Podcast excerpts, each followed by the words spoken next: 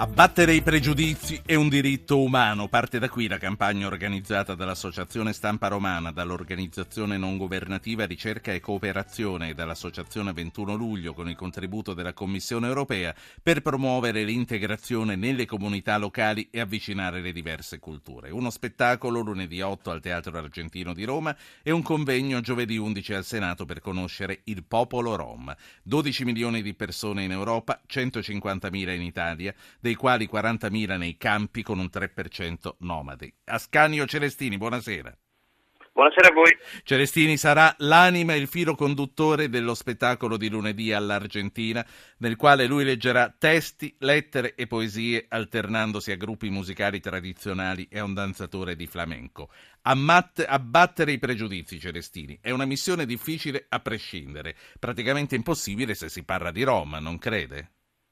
Praticamente possibile, sì. Beh, diciamo che abbattere i pregiudizi in generale è una missione difficile nei confronti de, dei Rom, poi è, è, una corsa in ginocchio in salita praticamente, nel senso è, è davvero complicato, anche perché noi abbiamo costruito in, in 30 anni e oltre, su, abbiamo costruito macerie su macerie, nel senso a partire dalla, dalla creazione, dall'invenzione assurda dei cosiddetti campi nomadi, cioè, eh, noi dovremmo sapere, sarebbe un dovere per tutti quanti, insomma, visto che, che sono nostri concittadini o nazionali, eh, dovremmo sapere che, che, i nomadi non sono nomadi, cioè noi li chiamiamo nomadi, decidiamo che, che sono nomadi per legge e poi peraltro non è che gli permettiamo teoricamente, ammesso che lo siano e non lo sono nomadi, ma se anche fossero nomadi, chiuderli, in, eh, metterli stanziali dentro i container è veramente una, un'aberrazione. Per cui la prima cosa che dovremmo chiederci è proprio questa, cioè i pregiudizi non sono dei razzisti, di, di, di quei quattro che urlano, strillano e lanciano pietre e, e, o bruciano i campi, i razzisti siamo tutti noi, almeno buona parte eh, di noi è, insomma, vive questo razzismo profondamente perché non sa nemmeno che i nomadi non sono nomadi e l'unica differenza tra noi e loro in questo momento è che loro sono eh, tra i fasci sì. più poveri de- della popolazione e vivono in case orrende. Sulla, sulla, base di che cosa ha scelto le, le sue letture che porterà in scena all'Argentina lunedì? Ma eh, diciamo che molto dipenderà anche da come costruiremo poi la scaletta, nel senso proprio da quanto tempo eh, ci sarà a disposizione e io vado lì proprio per mettermi a disposizione, nel senso per eh, appunto come diceva lei, per cucire un po', per raccordare un po' un, eh, le, le, le, parti musicali che saranno la parte più, più importante e anche più interessante insomma, da vedere. Io cercherò di raccontare appunto delle storie, alle volte anche delle micro storie che, che parlino in maniera grottesca anche, eh, se, se vogliamo persino comica, di quanta violenza e quanto pregiudizio ci sia nella nostra vita quotidiana. Celestini, chi vuole dimostrare di non essere omofobo ad ogni discorso premette sempre di avere anche degli amici gay. Lei ha amici rom? diciamo che, che, che, che, amici rom non, non, ne ho proprio amici rom, nel senso eh, però de, sono persone che, frequento per mille motivi, anche per, eh, proprio per quello che è il mio lavoro, che è soprattutto un lavoro oltre che di scrittura, di, di, ricerca. Io scrivo in base alle cose che mi raccontano, per cui per poter scrivere eh, delle cose devo farmele raccontare per forza. Certo, quindi deve, deve frequentare. È entrato per fare questo lavoro in qualche campo qui a Roma? Sono stato soltanto un paio di volte, un paio di volte, non di più, e anche perché poi il mio lavoro in questi anni è stato soprattutto a partire insomma, da, da, da, dal 2000 al 2002 su, su, sui lavoratori, su, su, un altro ghetto insomma, che è stato il, il manicomio.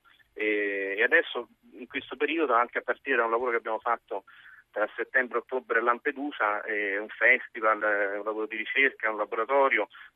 quello che sto facendo adesso è soprattutto seguire eh, le, le, le, strade che... De, Quanti temi, tutti, tutti, legati all'attualità. A proposito dei lavoratori, che cosa ne pensa dell'epilogo dell'articolo 18?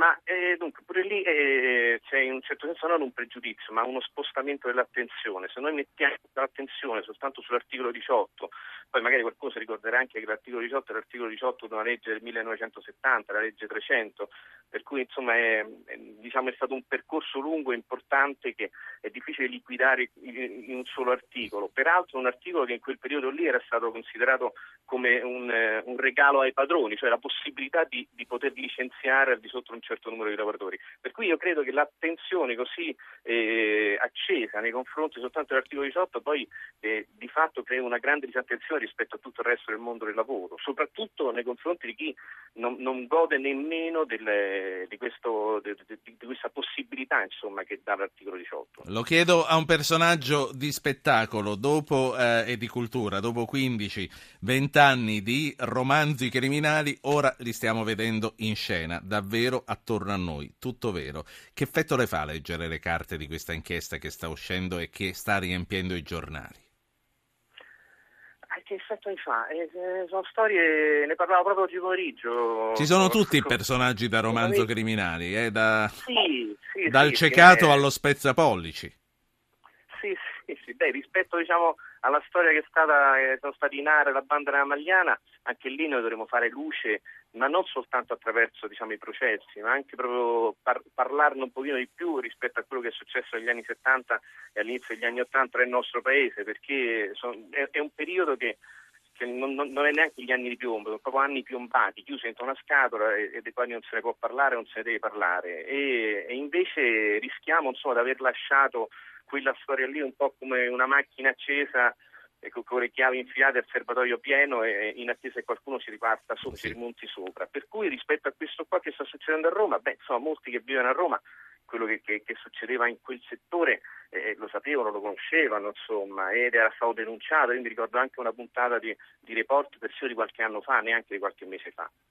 E, e, quindi sì, niente di nuovo, anzi c'è da chiedersi come mai eh, sia dovuto passare tanto tempo. Tra l'altro lei mi stava parlando di episodi del 71-72 che sono gli anni in cui lei è nato, quindi per lei è storia, non è cronaca come per noi che ce li ricordiamo e li abbiamo vissuti. Ascanio Celestini in scena eh, lunedì prossimo al Teatro Argentina di Roma con questo spettacolo di avvicinamento tra eh, le diverse culture e di conoscenza della cultura rom. Eh, le dico in bocca al lupo, dopo di questo che cosa ci sarà? Eh, dopo di questo io sarò nei giorni successivi eh, appunto in altri due spettacoli di sottoscrizione eh, che faremo per, sia per, mm, per, gli uomini e le donne di Kobane e sia per, per i lavoratori appunto che, i lavoratori che sono stati in lotta in questi La anni. La seguiremo allora. Grazie. In bocca al lupo. Qui finisce Zapping.